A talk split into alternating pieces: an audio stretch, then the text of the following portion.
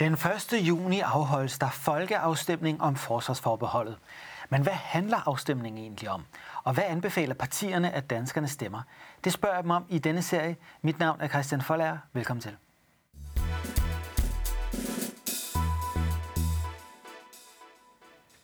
Og også velkommen til dig, Peter Seier Christensen. Du er EU-ordfører for Nye Borgerlige. Mm. For ikke så mange uger siden præsenterede en række partier, Socialdemokratiet, Venstre, Radikale Venstre, Konservative og SF, det de kaldte et nationalt kompromis om den fremtidige forsvarspolitik her til lands.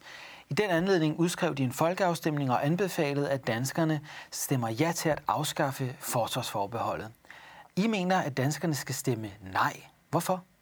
Fordi vi mener, at vores sikkerhed er forankret i NATO, og vi skal fokusere fuldt ud på NATO. Vi kan ikke se nogen grund til, at vi skal opbygge en parallel struktur i EU-systemet. Ja. Så derfor mener vi, at vi skal holde fast i vores forsvarsforbehold.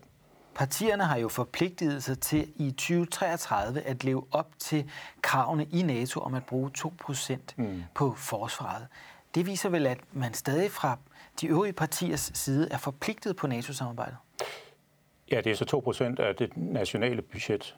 Men om det så skal gå til NATO eller ej, det indgår ikke i overvejelser omkring de 2%. Vi mener, når vi nu endelig får de 2%, vi har længe kæmpet for at ønske, at vi skulle komme op på de 2%. Når vi nu endelig får dem, så skal vi også gøre det i samarbejde med NATO og sørge for, at det vi gør, spiller sammen med NATO. Ja. Hvis vi prøver at gå lidt ind i det her spørgsmål om en et EU's forsvarssamarbejde. Som det er nu, så kan Danmark være med i civile operationer. Vi kan sågar være med i civile militære operationer i EU-regi, men vi kan ikke være med i de rene militære operationer. Hvorfor er det ikke en dansk interesse at komme med i de militære operationer? Altså de militære operationer, som EU har i øjeblikket, har intet som helst med Europas sikkerhed at gøre, og det er intet som helst med Ukraine-krigen at gøre. Det er aktioner, der foregår i Afrika, og vi ser ikke nogen grund til, at vi skal sende danske soldater derned. Det ser ingen grund. Nej, det ser vi ikke nogen grund. Altså, ja-partierne siger jo, at vi er nødt til at engagere os i Afrika og Mellemøsten, fordi amerikanerne har givet europæerne besked om, at vi europæere skal løfte en større del af ansvaret for Europas sikkerhed fremadrettet, og selv engagere os også i aktioner. Hvorfor skal vi ikke følge amerikanernes råd? Jeg synes ikke, at vi har haft nogen særlig gode erfaringer med de engagementer, vi har haft i Irak og i Afghanistan og andre steder. Mali senest sendte vi jo soldater til Mali. Det var så ikke en EU-aktion, det var i samarbejde med franskmændene, og der endte vi jo med at blive smidt ud. Mm. Og franskmændene har været dernede næsten 10 år, uden at situationen er blevet forbedret af den grund. Så vi synes ikke, at historikken peger på, at det er fornuftigt at gøre det. Ja-partierne siger jo, at vi er nødt til at gøre det i forhold til migrantstrømme, i forhold til borgerkrige, destabilisering af det afrikanske kontinent. Der må vi europæere tage et ansvar og engagere os. Er det forkert så? Ja, det synes jeg, fordi jeg synes ikke, vi har nogen erfaring for, at der kommer noget godt ud af det. Og jeg mener, at migrantkrisen skal løses på en anden måde. Den må vi løse i Europa. Vi skal ikke løse Hvordan skal vi så løse den, hvis vi ikke skal engagere os? Ja, vi mener jo, at vi skal indføre et asylstop i Danmark eksempelvis, så vi ikke kan tage migranter hertil. Og jeg synes også, det som den britiske regering nu har kommet frem til, den aftale med Rwanda, og som den danske regering også arbejder på, kunne være en fornuftig måde at gøre det på, fordi der er ingen tvivl om, at hvis migranterne vidste, at de ikke fik lov til at blive i Europa, så ville de også holde op med at strømme hertil. Det tror du? Ja, det er jeg helt sikker på. Det er du helt sikker på? Ja. Så på den måde er der ikke noget behov for at engagere sig militært i Afrika? Nej, jeg synes, det er en bagvendt måde at gøre tingene på. Altså, vi må løse hvis vi vil løse nogle problemer i Europa, så må vi løse dem direkte, i stedet for at gøre det på sådan en indirekte måde. Ja-partierne vil helst ikke tale om den her EU her. Men mange toppolitikere i Europa mener, at EU skal have en hær. Hvorfor er det så en dårlig idé? Ja, fordi igen, jeg synes, at NATO har bevist sit værd.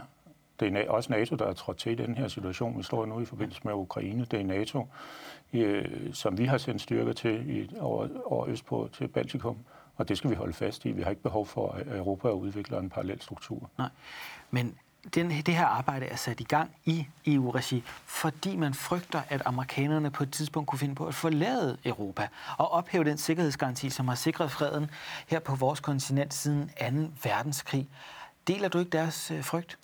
Nej, det gør jeg faktisk ikke, fordi amerikanerne er jo igen trådt til i den her situation. Amerikanerne har jo rigtig mange soldater og rigtig meget materiel, som de har flyttet over her i forbindelse med Ukraine-krigen. Og jeg ser slet ikke nogen tegn på, at amerikanerne skulle være interesseret i at trække sig fra Europa. Men derudover vil jeg sige, hvis det skulle ske, så kunne vi jo tale om det på det tidspunkt, men jeg kan ikke se nogen grund til, at vi skal gøre det på nuværende tidspunkt. Jeg kan simpelthen ikke se nogen grund til, at vi skal afskaffe forsvarsforbeholdet i den nuværende situation. Men det kunne jo være netop argumentet for at afskaffe det, fordi man kan jo ikke tegne forsikring, når huset er brændt ned. Altså, hvis amerikanerne forlader det europæiske kontinent, så risikerer vi jo i Danmark at stå i den situation, at vi står uden forsvarsalliancer. Jamen, det tror jeg simpelthen ikke på, at amerikanerne vil gøre. Altså, vi er jo med i NATO. Vi har jo artikel 5, som netop siger, at amerikanerne og de øvrige NATO-lande vil komme os til undsætning, hvis vi bliver angrebet, eller hvis vores allierede bliver angrebet. Ligesom vi også sender tropper ud nu for at beskytte vores allierede, og der er ikke nogen som helst tegn på, at det skulle ændre sig. Men altså, hvis det nu gjorde? Ja, hvis det gjorde, så må vi jo diskutere det, når den situation opstår, hvis den situation opstår. Men jeg mener slet ikke, at situationen er der nu, så derfor kan jeg ikke se, hvorfor vi skal gå ind og lave nogle ændringer ud fra nogle fantasier om, at amerikanerne måske ikke fortsat vil beskytte os. Men altså, europæiske toppolitikere vil jo sige, at der er ikke tale om fantasier. Det her arbejde blev sat i gang, fordi Donald Trump flere gange såede tvivl om, hvorvidt amerikanerne ville blive i Europa. Den neoisolationistiske bølge, som han repræsenterer i amerikansk politik, står stadig meget stærkt. Der kan givetvis komme en ny præsident, som vil stille endnu hårdere krav, og måske endda trække amerikanerne hjem. Er det så ikke rettidig omhu at begynde at sikre sig et alternativ til NATO?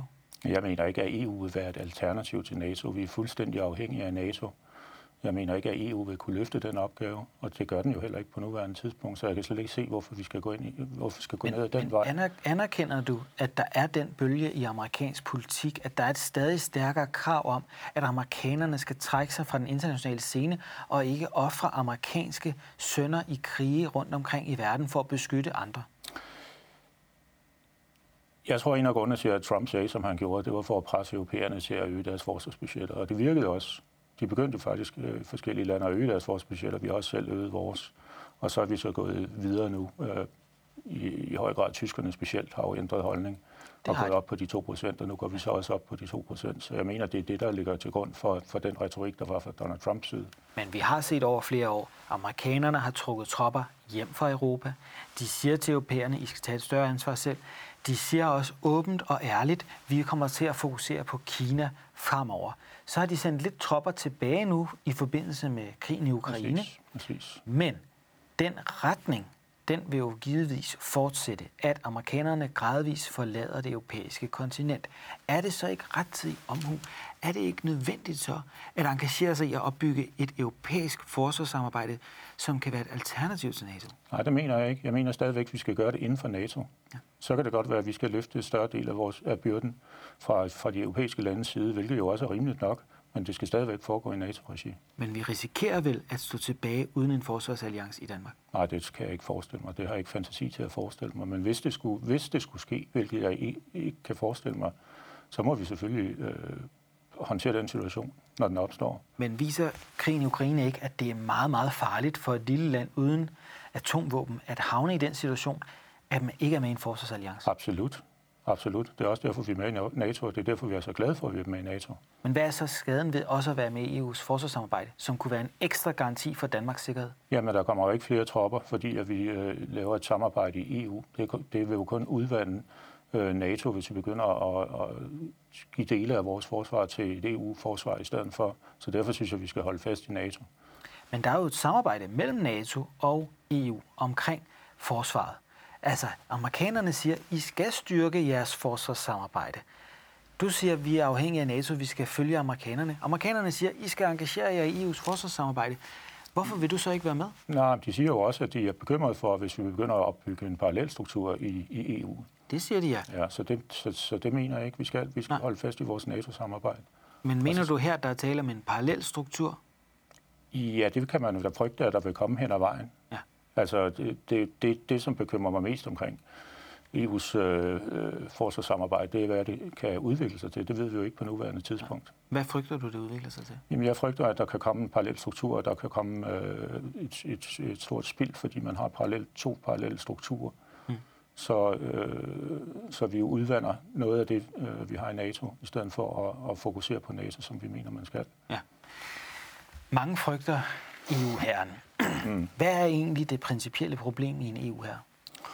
Ja, men nu ved jeg ikke, hvad man vil sige af en EU-hær. Altså, det er jo stadigvæk sådan, at Danmark frivilligt skal stille tropper til en EU-hær. Men jeg mener stadigvæk, at det skal forankres i NATO, og de operationer, som EU har ikke nogen relevans for Europas sikkerhed og for Danmarks sikkerhed.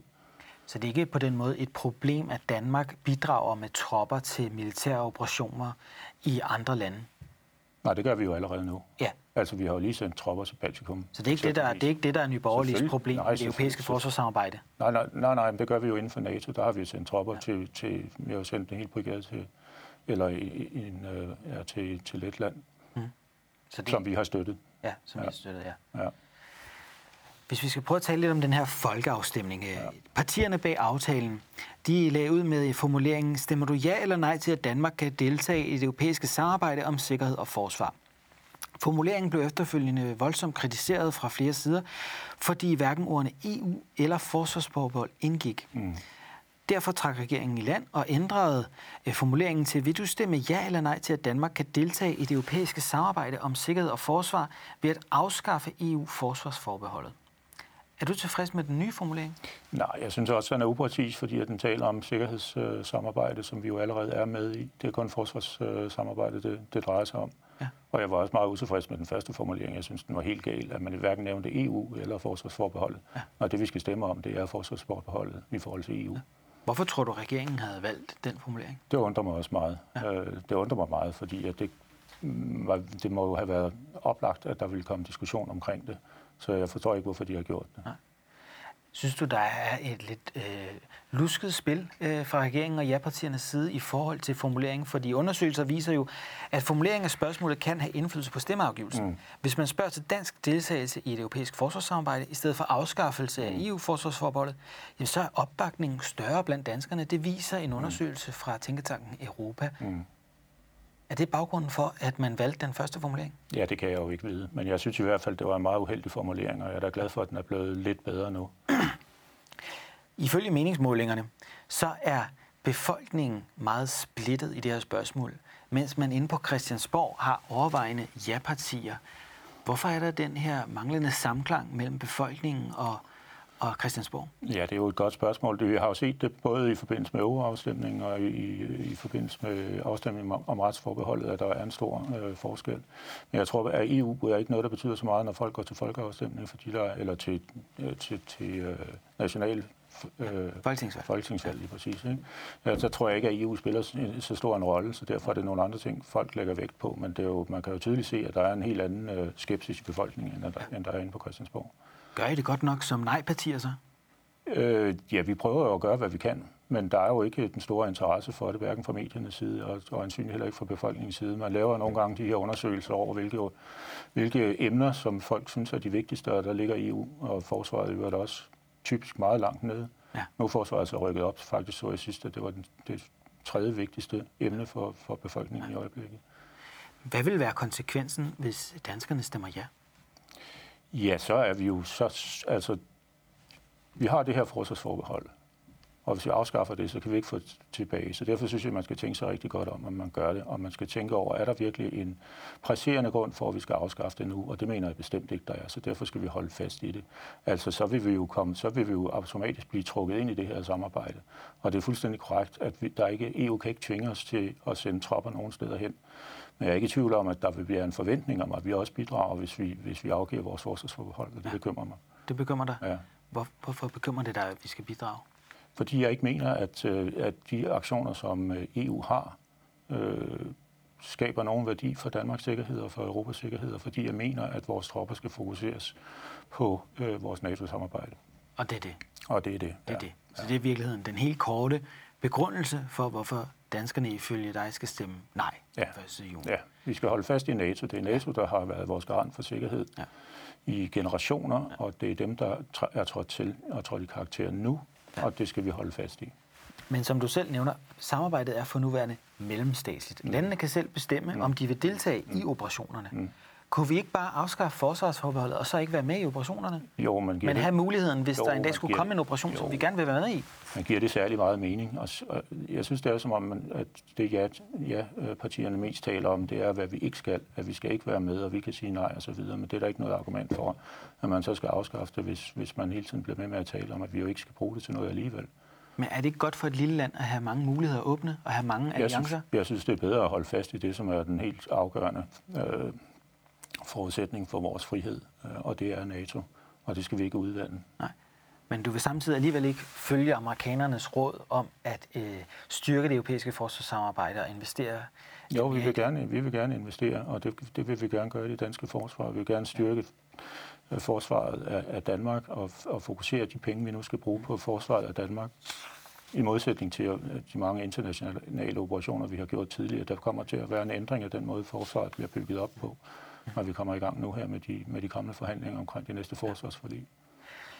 Man kunne sige, at en af argumenterne for at få en Europa her, det vil jo være for det første, at de europæiske lande kan tale med mere styrke på den internationale scene, men også for at beskytte europæiske interesser. Ser du ikke, at de europæiske lande har fælles interesser i den nye verdensorden? Jo, selvfølgelig har vi det. Men jeg kan bare ikke se, at EU har behov for en her. Når vi har NATO, som jo...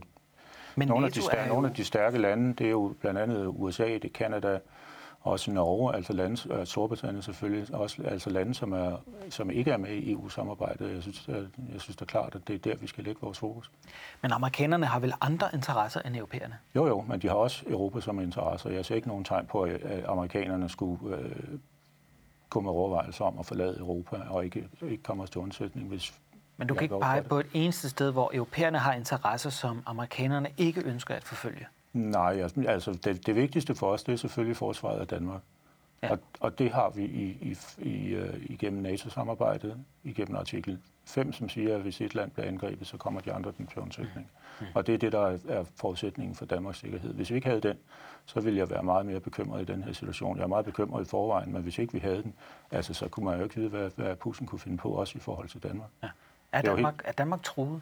Ja, jeg mener ikke, at vi er truet nu, og det er netop fordi, vi er med i NATO. Jeg tror, altså man bliver meget bekymret, når man ser på den her situation, fordi det virker meget bizart og ulogisk, at han har angrebet Ukraine og altså Putin. Putin har angrebet Ukraine, ikke? Og alle de sanktioner, han blev udsat for, og så dårlig krigen er gået fra ham. Det er svært at se, hvilken fordel Rusland skulle have ud af det.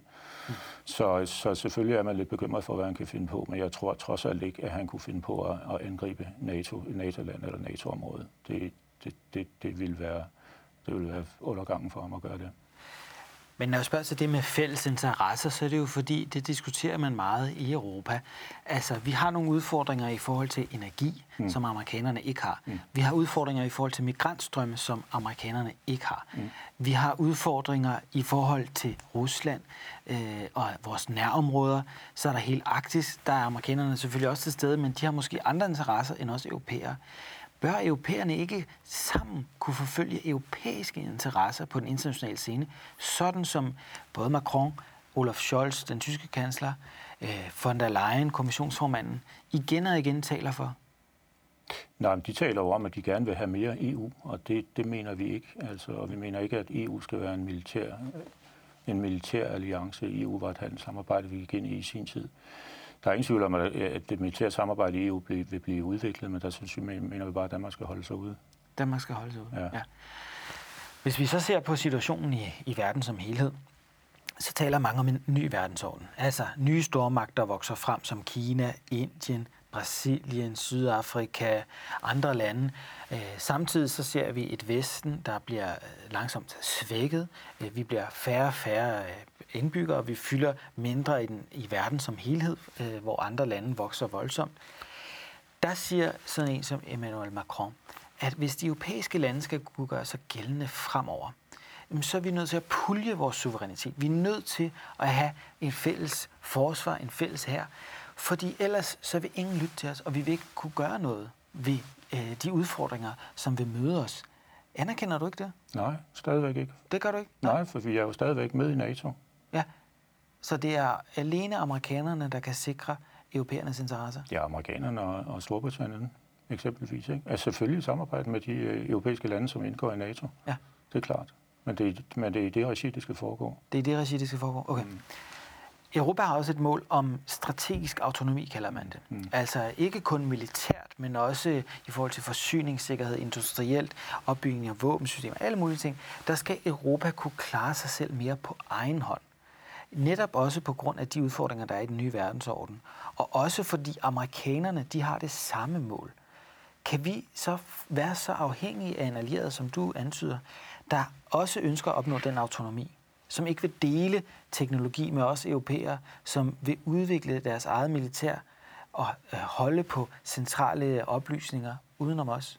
Jeg tror stadigvæk ikke på, at amerikanerne ikke er interesserede i at understøtte Europa. Altså, jeg kan ikke se, hvad det skulle være i amerikanernes interesse, hvis Europa stod forsvarsløst tilbage. Så jeg anerkender slet ikke den præmis. Du anerkender den ikke? Nej. Så den udvikling, der er i amerikansk politik, den frygter du overhovedet ikke?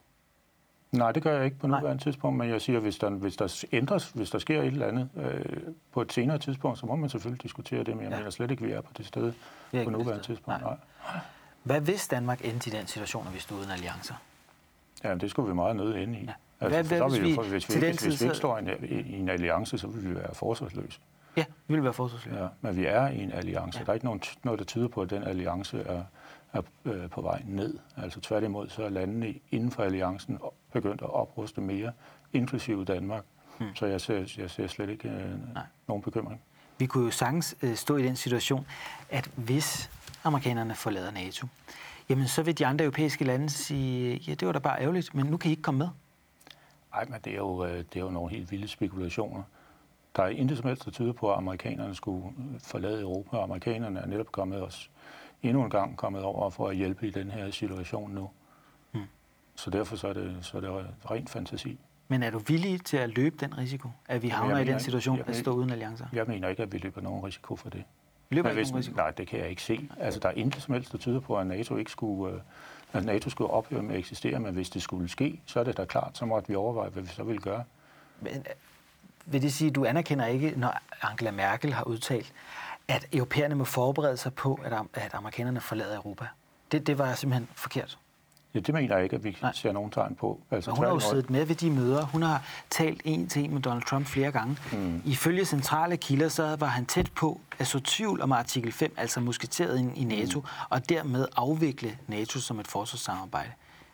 Men du ser ikke den risiko? Nej, det kan jeg ikke forestille mig. Altså, jeg tror stadigvæk, at grunden til, at Trump gik ud og udtalte sig på den måde, han havde en ret speciel facon, kan man sige. Den måde, han kommunikerede på, det var at presse de europæiske allierede til at opfylde de mål, som de rent faktisk havde sagt, de ville tilslutte sig, men som de ikke havde gjort.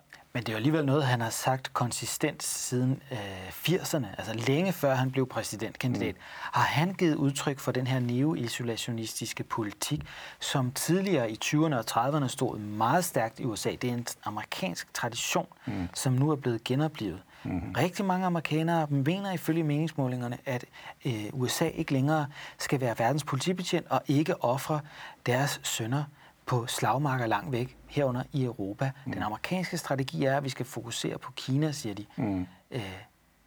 Og du ser alligevel, at der er ingen chance for, at de forlader Europa. Men ikke desto mindre er de jo trådt til i den her situation. Ja. Efter Ukraine er blevet overfaldet. Men det kunne jo også være den sidste gang, de så gør det, hvis det er for høje omkostninger. Mm. Ja, det kan du jo sige, men der er der ikke noget, der tyder på det, når de gør det i den her situation, at det skulle være et argument for, at de så ikke ville gøre det næste gang. Det kan man jo altid sige. Der kunne mange amerikanere, som sagde, at vi skal da i hvert fald ikke risikere en atomkrig for at beskytte et land som Ukraine, der ligger så langt væk, og som vi intet har med at gøre. Det kunne da netop genopleve den debat. Ja, jeg tror, alle er interesserede i at undgå en atomkrig, og det gør vi jo også alt, hvad vi kan for at undgå. Ja. Stemmer danskerne ja eller nej, tror du? Jeg håber, at de stemmer nej. Ja. Altså, det ligger tæt nu, og der er stadigvæk mange, der ikke har besluttet sig, så jeg tror, at der er en god chance for, at det kan blive et nej. Okay. Truer det Danmarks sikkerhed, hvis vi stemmer ja? Om det truer Danmarks sikkerhed? Ja. Jeg synes, at det vil være negativt for Danmarks sikkerhed, fordi at det risikerer at udvande vores samarbejde i NATO. Ja. Vi må se, om danskerne er enige den 1. juni. Jeg vil sige tak, fordi du kom her, Peter Seier Christensen. Og tak til jer derhjemme, der fulgte med. Husk, at vi snart er tilbage med et nyt afsnit om partierne og forsvarsforbeholdet.